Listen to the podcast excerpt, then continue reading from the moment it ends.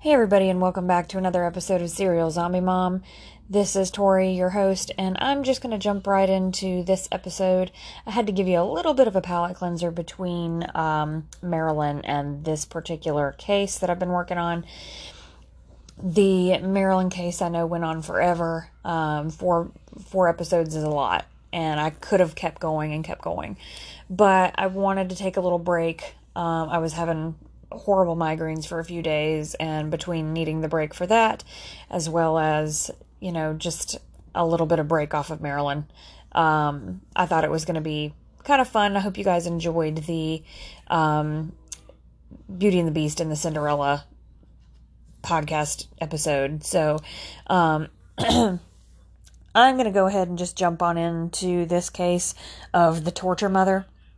If you have never heard of the torture mother, um, then you'll probably recognize this as also the murder of Sylvia Likens. This is a rough one, so I'm just going to give you the trigger warning now, um, and I will give you another one when it gets really, really heavy. Um, but this this is a, a pretty rough case.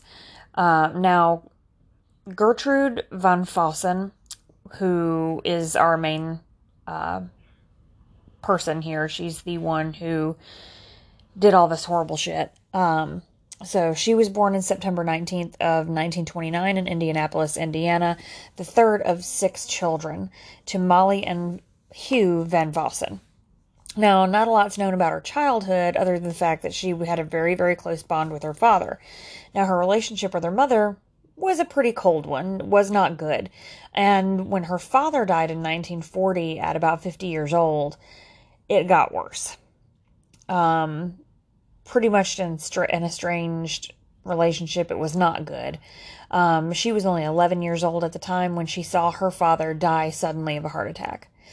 Now, at 16, she drops out of high school and marries 18 year old John Baniszewski or Banacheski. Um, I've heard it a couple of different ways. It looks like Baniszewski, um, but I've heard it said as Benachevsky, so I'm not 100% sure there.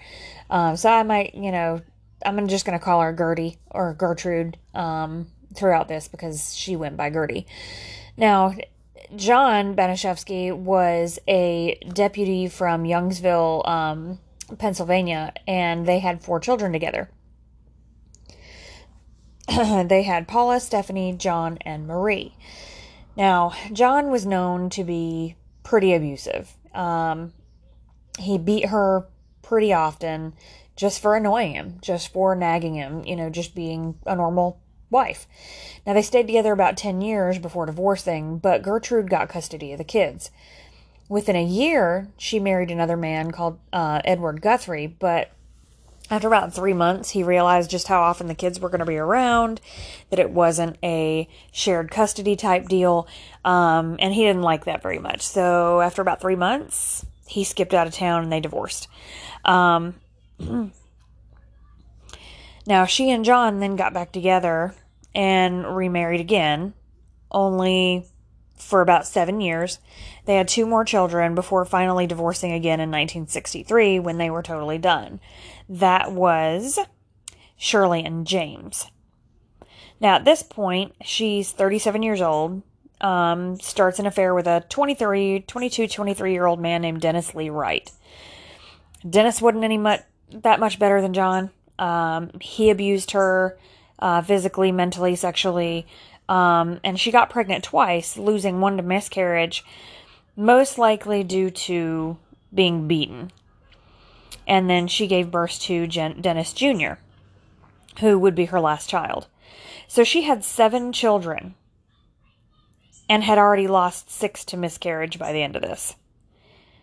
Dennis then abandons her and disappears, leaving her absolutely destitute, as he'd been kind of helping to support her and pay the bills. Now, she had to support herself and these seven children on very occasional child support that she got from a very unreliable John. So, even though he was a police officer, he didn't do shit to help his family. Like, he was pretty worthless in his own right.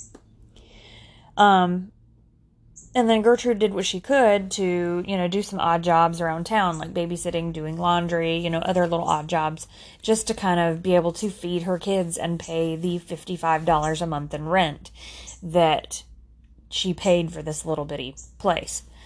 Now, things were even more of a struggle when she finds out that her 17 year old daughter, Paula, is about three months pregnant after a fling that Paula had with a married man. Now, it didn't matter how many times Gertie had told her, you know, you, you can't do that. You need to stay away from this guy. Like, you're going to get yourself in trouble and he's not going to do shit for you. Well, sure enough, when that happens, you know, Paula goes to tell the guy, and he's like, Are you kidding? I'm married. I'm not going to come and support you. I'm not going to be in this baby's life. Are you nuts? Forget it. I don't know you. I've, we've never spoken, you know, any more than me ringing you out at the convenience store or whatever he was he was doing. Now, Gertie's health begins to decline after all this. She had quite a few unidentified illnesses, and because of this, she ceased proper hygiene. She barely ate. Um, she just didn't wash per- particularly well. You know, didn't take care of her teeth. You know, it just that shit didn't matter to her. I'm thinking she may have had manic depression. She may have had some other um, underlying issues as well. Um, she may have been bipolar. You know, uh, who knows? Now, eventually, these this leads to a decline in her personal appearance as well. And before all this, she was known as a, you know, pretty woman. You know, not necessarily drop dead gorgeous or anything, but she was pretty. Now she started having a receding hairline, her eyes became sunken in, and she was very, very skeletal. Um, she was only five six, and at this point only weighed probably about a hundred pounds. She was tiny. Now she also started to present herself as Mrs. Wright, compl- uh, claiming that she and Dennis had actually married before he just he had abandoned her, to give her just a little bit more respectability, reputability, um, make it not seem that her youngest was Ill- illegitimate, you know, that kind of thing. Now, in July of 1965, oldest daughter Paula meets up with a friend of hers, Miss Darlene McGuire. Now, Darlene introduces Paula to two new neighborhood girls. Enter Sylvia and Jenny Likens. Now, Jenny suffered from polio at some point when she was little um, and had to use braces to assist her in walking. Now, Paula liked the girls and invited them back to the house where they drank soda and listened to records the Likens girls, um, their parents were kind of estranged at this point. Betty, the mother, was in jail for the moment um, for shoplifting and had actually abandoned her husband Lester and took the two girls with her. That's when they came to um, this town. Now, when Paula heard this, she offered one offered the girls, you know, hey, I know we don't have a lot, but you know, if you guys just want to stay the night, since you don't have anywhere to go right now, just come stay the night. I'm sure my mom won't mind. Now, when Lester Likens arrives in town after tracking down Betty, he runs into Darlene McGuire. She recognizes from the uh, him from the description given by the girls, and she sends him on to Gertrude's house. You know, this is where they're staying. Now, as a side note, we do know that the Likens had older fraternal twins, Daniel and Di- Diana, and then about two years later had Sylvia. Um, a year after Sylvia was born, they had another set of fraternal twins, Benny and Jenny. Now, the Likens were carnival workers that often sold candy, soda, beer, you know, other concessions uh, at the carnivals that they worked at. Now, the sons had to go with them because they could do the boy work, they could do the dirty work, and they didn't want that for the girls. So they sent the girls on to live with family members, a grandmother, um, other relatives, aunts, you know, that kind of thing, and wanted them to focus on school and their safety. Now, Sylvia was known to be a very, very sweet girl, um, wanted to earn a little extra money. She would babysit, she would run errands, perform chores um, from friends and neighbors, and share these earnings with her mother so that they could, you know, make a living and everybody could afford what they needed. Now, Sylvia was described very much as friendly, confident, and a very lively girl with long, wavy brown hair, um, known as Cookie by her friends.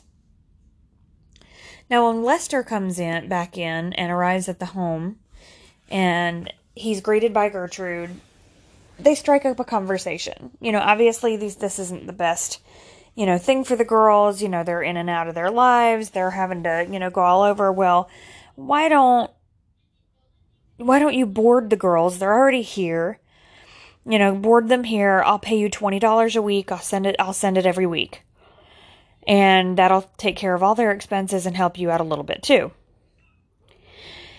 So they discuss this. Gertrude accepts. You know, because Lester t- says, you know, hey, my wife and I are getting back together. We got to go travel with this carnival, and we don't want to have to drag them along. So this is done. Now, the thing is, he sits there in her living room. He pretty much doesn't look in it, or he stands at the door. You know, he doesn't go any further. He doesn't go and inspect the house. He doesn't make sure that the girls have everything they need. So if he had, he would have seen there was no stove, no microwave, and barely enough beds for who was already in the house.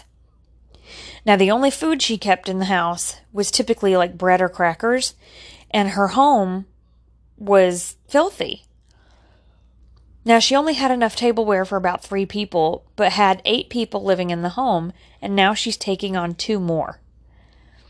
So that means always picking up something easy, something that everybody can eat, you know, or fixing very simple little meals um, to try and stretch and, and feed to, you know, 10 people in total. Now, after only about a week, which that first week went pretty well. The girls started high school, um, attended pretty normal teen functions as well as church. You know, they'd go with the Baniszewski kids and Gertrude. Then that's something that Gertrude never missed was church. She always made sure to go and keep up appearances. Now, when Lester's payment fails to arrive the following week, Gertrude gets pissed. She starts screaming at the girls, I took care of you two little bitches for nothing. And then forces them to lay over the bed with their skirts and underwear down around their ankles while beating them across their buttocks. Now, shortly after this, the Likens come back into town. They check on the girls, but nothing said about this beating. You know, probably worried either that it's going to happen again or that it was a, you know, one time thing because their dad screwed up. You know, so they didn't want to say anything. Now, the next week, Sylvia and Jenny went through the neighborhood garbage, collected old soda bottles, sold them, and got a little bit of money for some candy. Now, when they come home with the candy, Gertrude flips again, accuses them of stealing, and regardless of how much they tried to explain what they did and how they went and, you know, struggled to find bottles and sold them for candy and whatever, she didn't want to listen to it. Um, she says, No, you're lying, and beats her across the ass with the paddle again. Now, not long after, the kids come home af- after a church um, event, like a church social. Oh, excuse me. And find out that apparently um, Sylvia ate a little more than, you know, what you would expect um, or typically accept uh, at a, a, church function. And the kids come home and they tell Gertie, you know, you wouldn't believe it was disgusting. She ate so much food. You know, it was it was horrible. I can't believe she did that. It was like she was like a pig.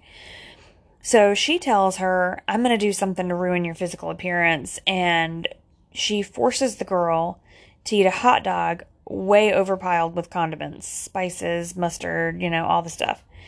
Um, then when Sylvia throws up because she's had too much, Gertrude forces her to scoop it up and eat it.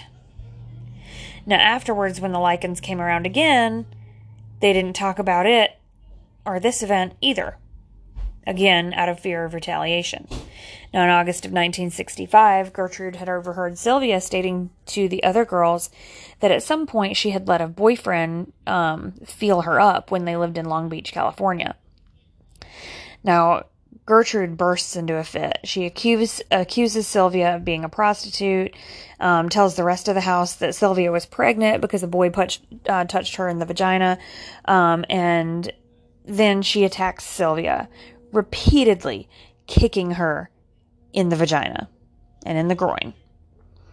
When Sylvia tries to sit, Paula, who decides to start acting like her mother, throws her out of the chair and informs her, You ain't fit to sit in chairs. Now, Paula at this point was just really jealous because here she was. She's started to lose her figure because her impending pregnancy. Here she is, about three months pregnant or more, and she's getting bigger and bigger and has lost her pregnant her her um her figure. So from this point on, Gertrude only really allows Sylvia to sit in a chair as long as she's had permission. Now she was also allowed um she had also allowed the children to start using Sylvia as a plaything, a living plaything, with supposed games ranging from beatings to pushing her down the stairs. Now, it's uncertain why this story enraged her so much, but it was theorized that, you know, she was jealous of the beauty and the opportunity for happy, happiness that she no longer had as she participated in this degradation and torture as an act of self loathing.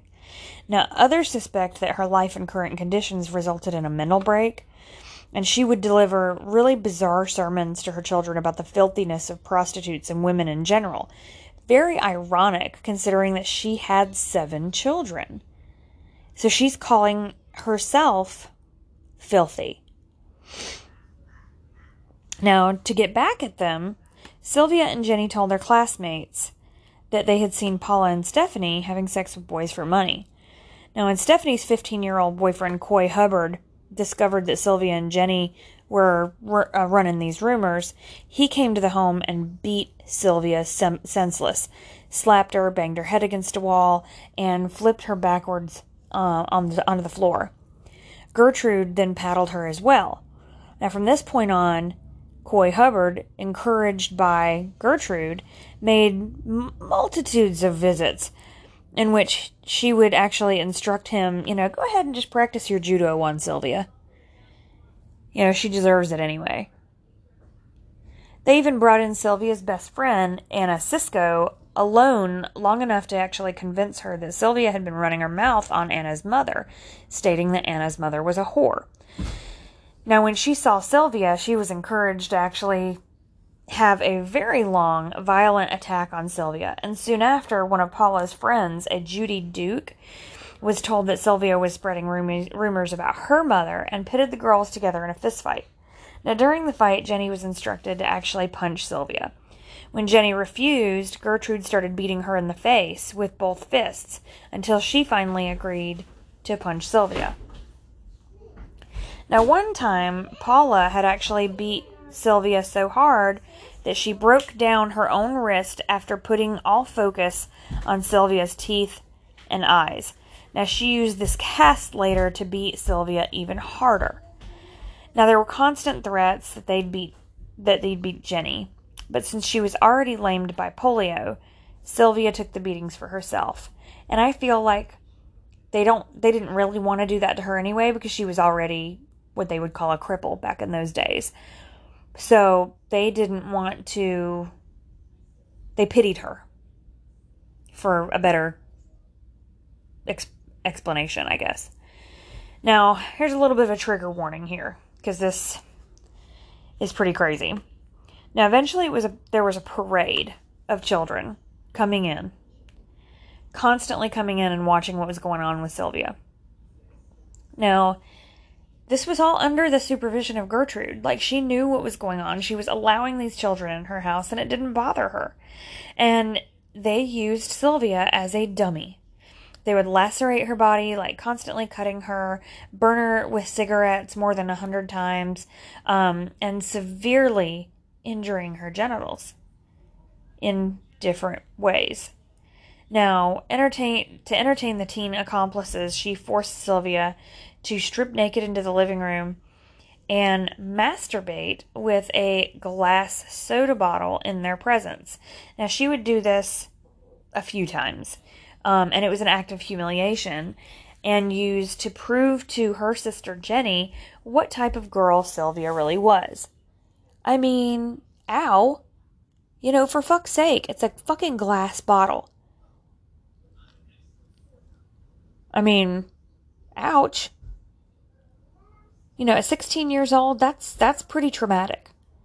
Now she was eventually pulled from school after stealing a gym suit. Now she did this though because Gertrude wouldn't buy her any more clothes. You know, she begged and begged and begged. She said she needed it for for school. Gertrude refused to because God forbid she lose any more money. And so she's pushed to stealing this this gym suit. Now, she whipped Sylvia for this with a 3-inch wide police belt, then would uh, flip the conversations to the evils of premarital sex. And then she would kick her in the genitals again.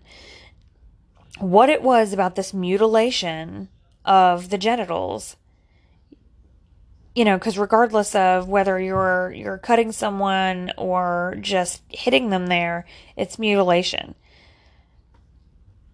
So i don't understand what what that was. Now stephanie ran into um, sylvia's defense at this point saying look she didn't do anything wrong but Gertrude burns Sylvia's fingertips with matches and cigarettes and then whips her again.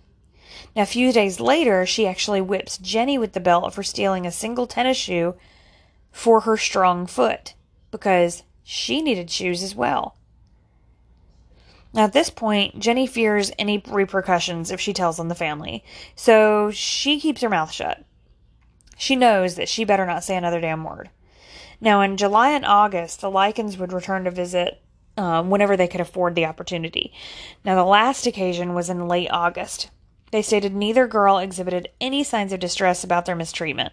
However, almost immediately, Gertrude would face them and say things like, You know, well, what do you do now? Your parents are gone now.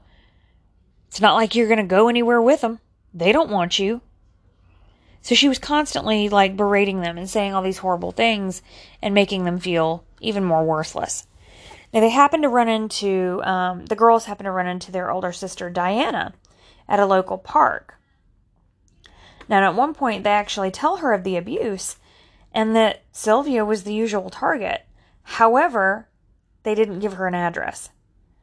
They believed that they might be or her their sister believed that maybe they were exaggerating the claims.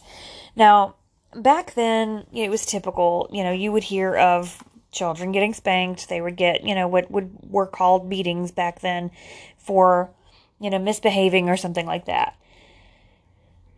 There was a diff- there's a difference between getting your ass whooped for doing something wrong and being beat.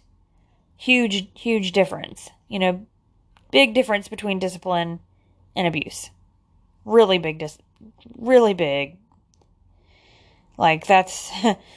anyway, I won't get started on that tangent. But anyway, several weeks before this, actually, they saw her in the same park, and 11 year old Marie uh, was with them. And I guess Diana gave Sylvia a sandwich because she had mentioned that she was hungry and this got back to Gertrude. So she was forced into a scalding hot bath to cleanse herself of her sin of gluttony. Now, she also grabbed her by the hair and repeatedly banged her head against the bath to revive her anytime she'd start to, to faint. Because I don't know about you, but if you've ever been in like a super, super hot bath that's steaming, you get very kind of woozy if you don't just get out of it or if you don't cool it out, you know, before too long. Like you're going to get a little woozy. So she probably passed out from the heat of it. Now, after this, a neighbor boy, Michael John Monroe, phones Arsenal Tech to anonymously report that a girl with open sores across her whole body is living at this residence. Now, she hadn't been at school in a few days, and the school nurse decides to visit. Now, Gertrude claims, you know, no, Sylvia just ran away. Um, I don't know where the hell she's at, but she's out of control. Um, she doesn't take care of herself properly, and she's an awful influence on my children. So, you know, with her constantly complaining about Sylvia, they were like, all right, well, we'll drop the issue if she's a runaway. We won't say anything else. Your kids are fine. Like, everybody's showing up. They're doing what they're supposed to. She must be a little bit of a problem. So we'll, we'll drop it for now. Now, neighbors, um, the next door neighbors were a middle aged couple, Raymond and Phyllis Vermillion. Now, they purchased the home next door sometime in about August of 65, um, and initially thought that Gertrude was a great mother and even sought her out to babysit their two children for a while um, and paid her for these services. Now, they arranged a backyard barbecue so that the two families could get to know each other and become really friendly. However, Phyllis noticed that Sylvia would be wandering around with a black eye. Paula, you know, 17 year old Paula, who's a few months pregnant at this time, actually announces that, you know, she gave the black eye to Sylvia. And she announces this with like pride, like, yeah, I'm the one that did this to this little bitch. Ha ha, and I'll do it again. And then, under the sur- supervision of Gertrude, she actually approaches Sylvia with a cup of steaming hot water and throws it in her face. But the Vermillions didn't report anything about it because they chose to stay out of it. And it was normal to turn a blind eye to these things back then. However, the abuse continued to escalate. Now, about two months after the barbecue, Phyllis went to the Baniszewski home to borrow something. Now, during this few minutes that she was there, she noticed Sylvia wandering around the house in a zombie like daze, with swollen lips and a black eye that was so horribly swollen that she couldn't see out of it. You almost couldn't see she even had an eye there. Now, to demonstrate how it happened, Paula takes out a belt and beats Sylvia in front of Phyllis. Now, about this time, the incident was the incident with the gym suit, so I'm guessing that had a lot to do with it.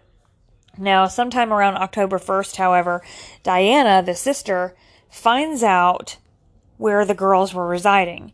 She comes in, somehow she's able to get the address from somebody, and she comes to question Gertrude, but is told, Look, your parents didn't give me any kind of permission to let you come here and see these girls, so you're not coming in here, and I don't know that you are who you say you are, so go. So she leaves. Um, and when she runs into Jenny later, she asks about Sylvia and is told by Jenny, Look, I can't tell you, or I'm going to get into a lot of trouble. So Diana knows at this point there's there's a problem. Something's going on here that no one knows about. Now, due to the severity of the torture, Sylvia Likens becomes incontinent. You know, I mean, here she's getting beat. She's constantly getting kicked in the groin. She's constantly being, you know, being forced to masturbate with a glass bottle. Like all these horrible, horrible things she's she's going through. How in the hell she is expected to hold her bladder? You know. Now she's constantly denied any access to the bathroom, and is forced to wet herself since she's not given that opportunity. Now, sometime around October 6th, she's actually thrown down into the basement and kept there often naked and rarely fed. She's often deprived of water. Now, most times she's actually tied to a rail of the stairs with her feet barely touching the ground. Now, the neighborhood children would be charged about five cents apiece to see the display of her body and to humiliate, beat, scald, burn, and mutilate her. So for five cents, they could go down there and contribute to it. Now, one of the reasons that they didn't say anything because then it was, all right, you know, by paying this and by coming in here, you're part of this. So if somebody finds out about this, you're going to get in trouble too. So they tended to help. These kids would come in and they would tend to help. They would restrain her, gag her, um, before placing her in a bathtub of scalding water and rub salt in the wounds. Now, she was consistently called a dirty girl by Gertrude, and then the kids, of course, started calling her this as well. Now, during this time in the basement, 14 year old Ricky Hobbs becomes Gertrude's personal assistant, for lack of a better term. And it's kind of unfortunate because we find out that, you know, initially he had a little bit of a crush on Sylvia and he really liked her. So he comes in and somehow Gertie's gotten her, you know, claws on him and, and is forcing him to get involved in all this as well. Now, Hobbs is an honor student, student. He has no previous troubles, um, and unfortunately blindly followed whatever orders were given to him by Gertrude.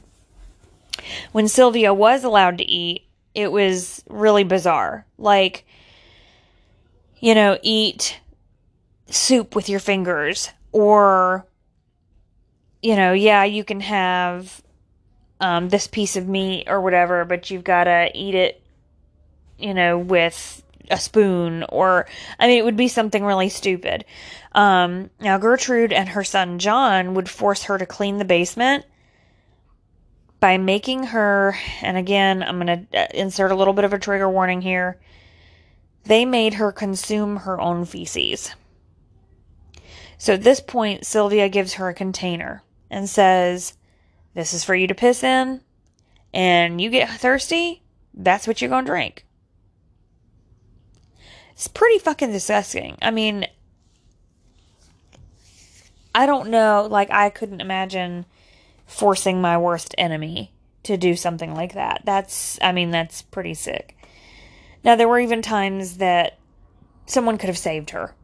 So we find out that Judy Duke, um, who was the second girl that supposedly um, Sylvia had said the mother was a whore, um, she finally goes and says, Mom, you know, the shit's happening. Like, they're beating the hell out of this girl. And she says, Look, you mind your business because that's what happens to people when they get punished.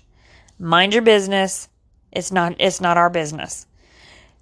What her mother didn't realize was just how bad this abuse was, exactly what was going on because she gave that generalized look they're beating her and kicking her, you know, she didn't say they're torturing her and cutting her and you know that kind of thing. Now also the Reverend Roy Julian, um, who was their reverend at their church, visited as a way to kind of try and help Sylvia to be a quote unquote better girl, to um, help her from being a troubled girl. And, you know, yeah, she's been a, a bad influence. Well, let me see if I can get through to her. But Gertrude says, well, she's not here right now, but you know, let's pray. And they prayed for her salvation. And um, he for, he returned a few weeks later, um, and she said, you know, no, she ran away. She's not here. Now, this was about the time that Diana had come back to try and see her sisters, but when she was not allowed in, you know, she contact, contacts social services. Now, it turns out that the girls were threatened to lie to the social worker, and this case was dropped. Now, on one occasion, Gertrude and her 12 year old son, John, uh, rub urine and feces from Gertrude's one year old son, Dennis Jr.'s diaper into Sylvia's mouth. This is before they give her a cup half filled with water and stating the water was all that she would receive for the day. Um, so she better only have it sparingly. Now, shortly after being ordered to the basement, we find out that Gertrude shouted for Sylvia to return to the kitchen, then ordered her to strip naked before pro- proclaiming to her, Look, you've branded my, branded my daughters as whores, and now I'm going to brand you. She actually begins to carve the words, I'm a prostitute and proud of it, into Likens' abdomen with a heated needle.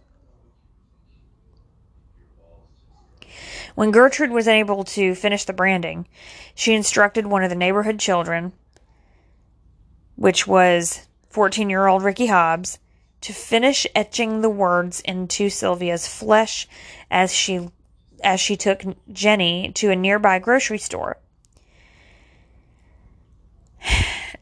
In what what Ricky Hobbs would later insist were short light etchings he continued to brand the text into her abdomen as she clenched her teeth, screamed, and moaned.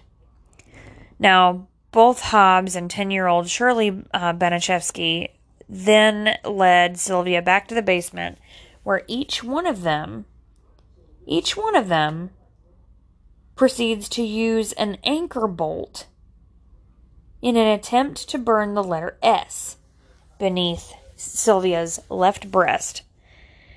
They also apply um they apply one section of this backwards and the scar actually instead of res- resembling an S that would have been for either slave or for Sylvia, it unfortunately turned it around and made it look more like a 3. Now later that day, Likens was forced to display the carving to neighborhood children. Now, with Gertrude claiming that she had um, and, uh, received this inscription at a sex party,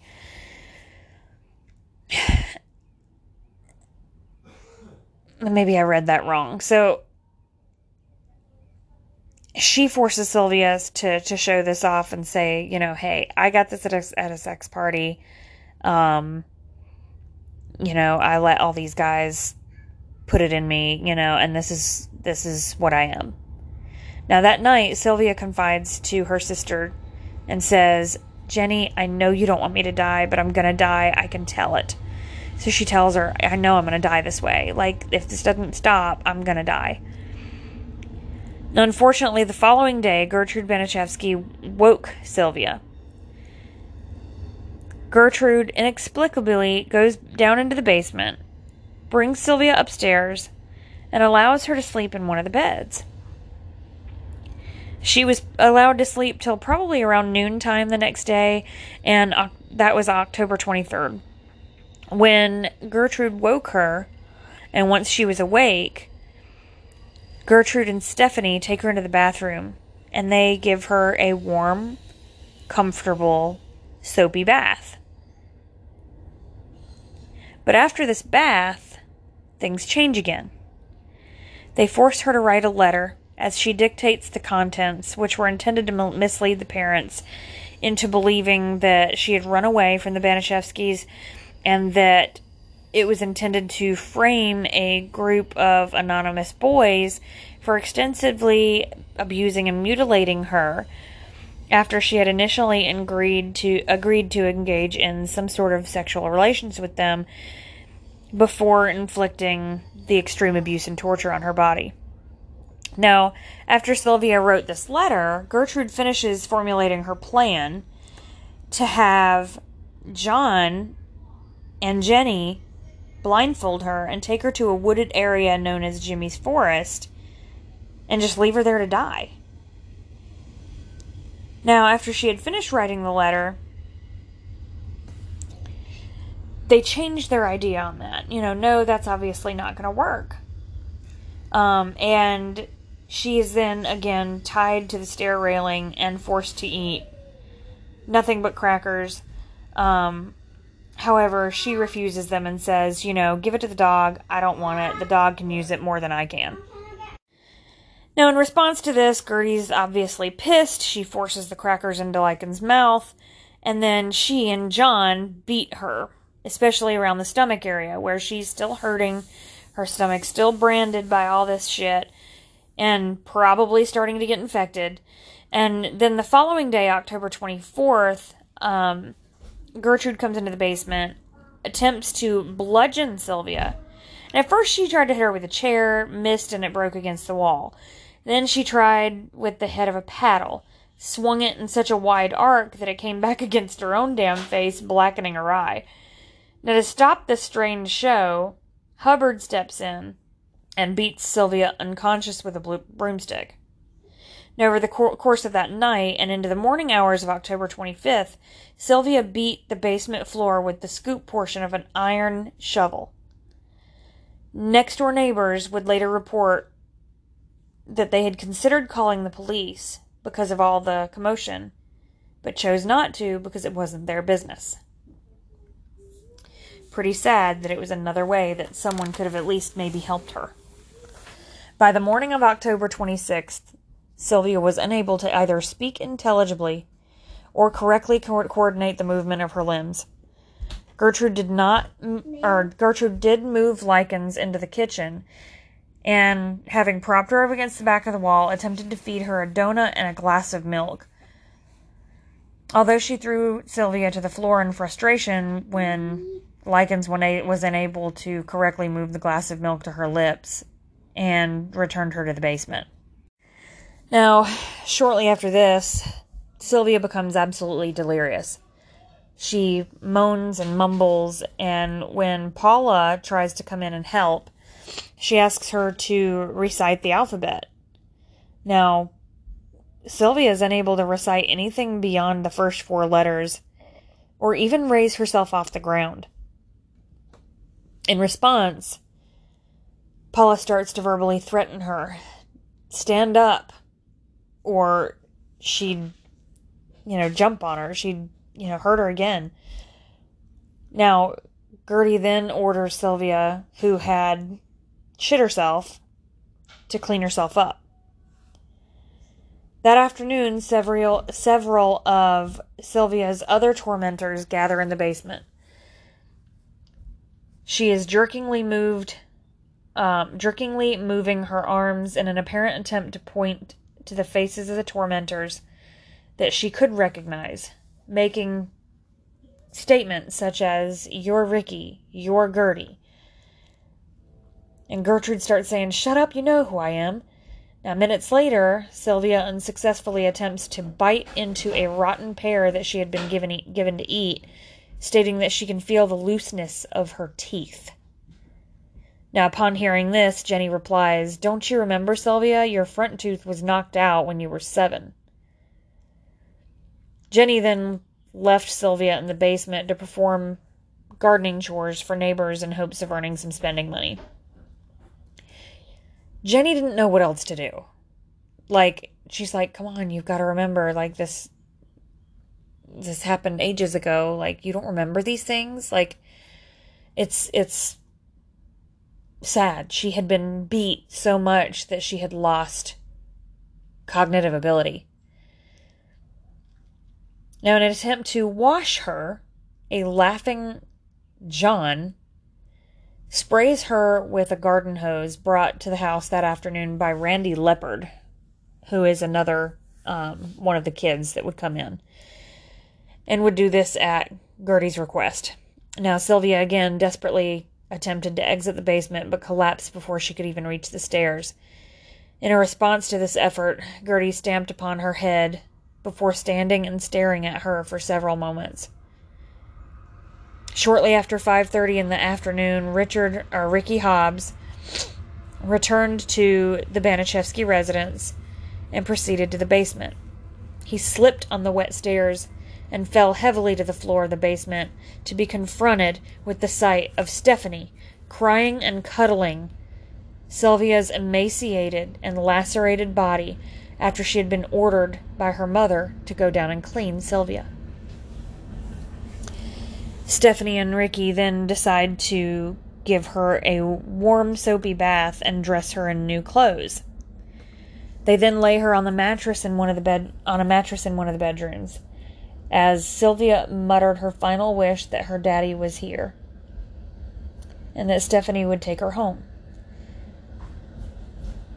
Stephanie turned to the younger sister, Shirley, who's about uh, 10 at this, at t- this time, and says, Ah, she'll be all right. She'll be all right. Don't worry about it. When Stephanie realized that Likens was not breathing, she attempted to apply mouth to mouth and do CPR. At this point, Gertie comes in. She's shouting, you know, nah, she's faking it. Whatever, she'll be fine in a little bit. She's she's screwing around. You know, that's not. She's fine. Sylvia was 16 years old when she succumbed to her in- injuries.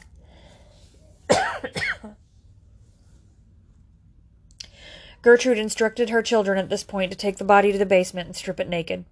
She then told Ricky Hobbs to go to a nearby payphone, call the police, and that was to be it. She didn't have her own phone in the 60s, and she didn't have her phone have, have a phone. They were that destitute. When the police arrived, Baniszewski gives them letter the letter that she had made Sylvia dictate. In the midst of the commotion, Jenny whispers to one of the police If you get me the hell out of here, I will tell you everything. Now, this statement, combined with the police's discovery of Sylvia's body in the basement, prompted the officers to arrest Gertrude Baniszewski, Paula, Stephanie, John, Ricky Hobbs, Coy Hubbard for her murder. Other neighborhood children present at the time were Mike Monroe, Randy Lepper, Judy Duke, and Anna Siscoe, and they were arrested for injury to a person. Gertrude Baniszewski and her children, as well as Ricky and Coy Hubbard, were held without bail pending their trials. Charges against Siscoe, Duke, Monroe, and Lepper were dismissed, and Stephanie's lawyer got her a separate trial before it was able to begin. Um, the district attorney dropped the murder charges. I think with Stephanie, she was not as involved. Um, I think she had a little more of a social life. I think she was the one that was a little more um, outgoing and accepted by society. And so, therefore, she wasn't home as much. Um, and she tended to the other kids a little bit more. Um, so, I think as far as her doing a lot of this. I think she was present for some of it. She knew what was going on, but I don't think she, um, from my understanding, was as much of the torment as all of the other children. Now, meanwhile, an autopsy, autopsy of Sylvia Likens turned up over 100 cigarette burns on her body, in addition to various second and third degree burns severe bruising, muscle and nerve damage. In her death throes, Sylvia bit her through her lips, nearly severing each of them.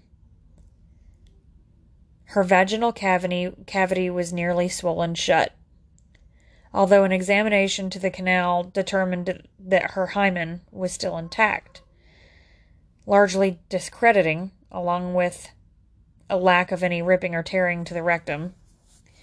Um, Gertrude's assertions that she was a prostitute and completely disproved her insistence that Sylvia was pregnant.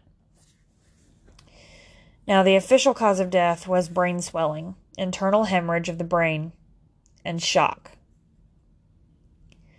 You've got to think this stuff was going on to this girl for months months upon months of just horrific beatings, burning, just to go through that. I can't imagine to go through that much pain. Now, in the case of the state of Indiana versus Gertrude Baniszewski, John Baniszewski, Paula Baniszewski, Ricky Hobbs, and Coy Hubbard, this case commenced on in May of 1966. The prosecution sought, uh, sought the death penalty for all invo- involved, including John and Hobbs, who were 13 and 14 at the time. Excuse me. Paula's time in court was interrupted when she was rushed to the hospital to give birth to the child that she and her mother had insisted she she wasn't carrying. In a show of solidarity, Paula names the child Gertrude after that horrible, horrible woman.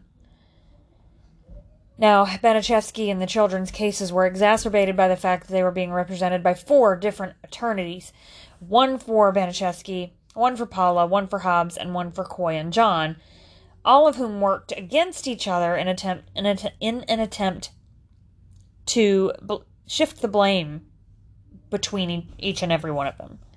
So, Gertie would say, no, it wasn't me, it was all the kids. Um, Paula would say it was everybody else, I was just around. I didn't do it. Um, so on and so forth. That's kind of what they were trying to do. Um, you know, regardless of being all tried together, they were put, putting the blame on each other. Now, Baniszewski's attorney attempted to shift the blame to the children, per- portraying her as weak, chronically ill, incapable of preventing or perpetuating perpetuating any of the abuse. Um, the children's attorneys attempted to shift the blame to Gertrude Baniszewski and the other children. Now, some of the most damaging te- testimony against Gertrude Baniszewski was due to her own self incrimination. She recounted bizarre tales of Sylvia Likens being a neighborhood prostitute and of her trysts in the middle a- with middle-aged married men, as well as accusing her of frequ- frequently starting fights in the home. To corroborate Baniszewski's testimony, 11-year-old Marie was called to the stand. Now, initially, Marie backed up everything her mother had said until during the cross-examination, when suddenly she screams, "God help me!" before admitting everything that she had said was a lie. Now, by this point, after she screams, God help me, she decides that she's just going to go ahead and say everything was a lie. She went on to recount in very graphic and blunt detail how her mother and her siblings had tortured and murdered Sylvia. Marie and her turn against her own family was largely responsible for the eventual eventual verdict. Gertrude Baniszewski was found guilty of murder in the first degree, and to the shock of the citizens of Indianapolis, she did not receive the death penalty, but rather life imprisonment without the possibility of parole. Paula Baniszewski was convicted of second degree murder. She appealed and was granted a new trial, but before it began, she struck a plea bargain and pled guilty to voluntary manslaughter. Now, she served three years in prison and then was paroled. John Baniszewski, Coy Hubbard, and Ricky Hobbs were each convicted of voluntary manslaughter and sentenced to 18 months in juvenile detention. By the time the now 17 year olds 17 year olds Hobbs was released and severity of his crimes had sunk in, he suffered a nervous breakdown. He began a regimen of heavy chain smoking, which had severely decayed his lungs by the time he was 20. And by the time he was 21, died of lung cancer.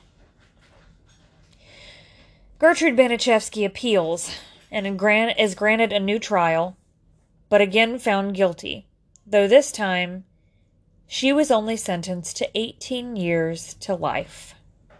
Over the course of the next 18 years, Gertrude Baniszewski becomes a model prisoner, working in the sewing shop, becoming a den mother to the younger female inmates. And by the time she came up for parole in 1985, she earned the prison nickname Mom. The news of Gertrude Baniszewski's parole hearing sent shockwaves through Indiana and through their community. Jenny and her family appeared on a television um, series to speak out about the Baniszewskis.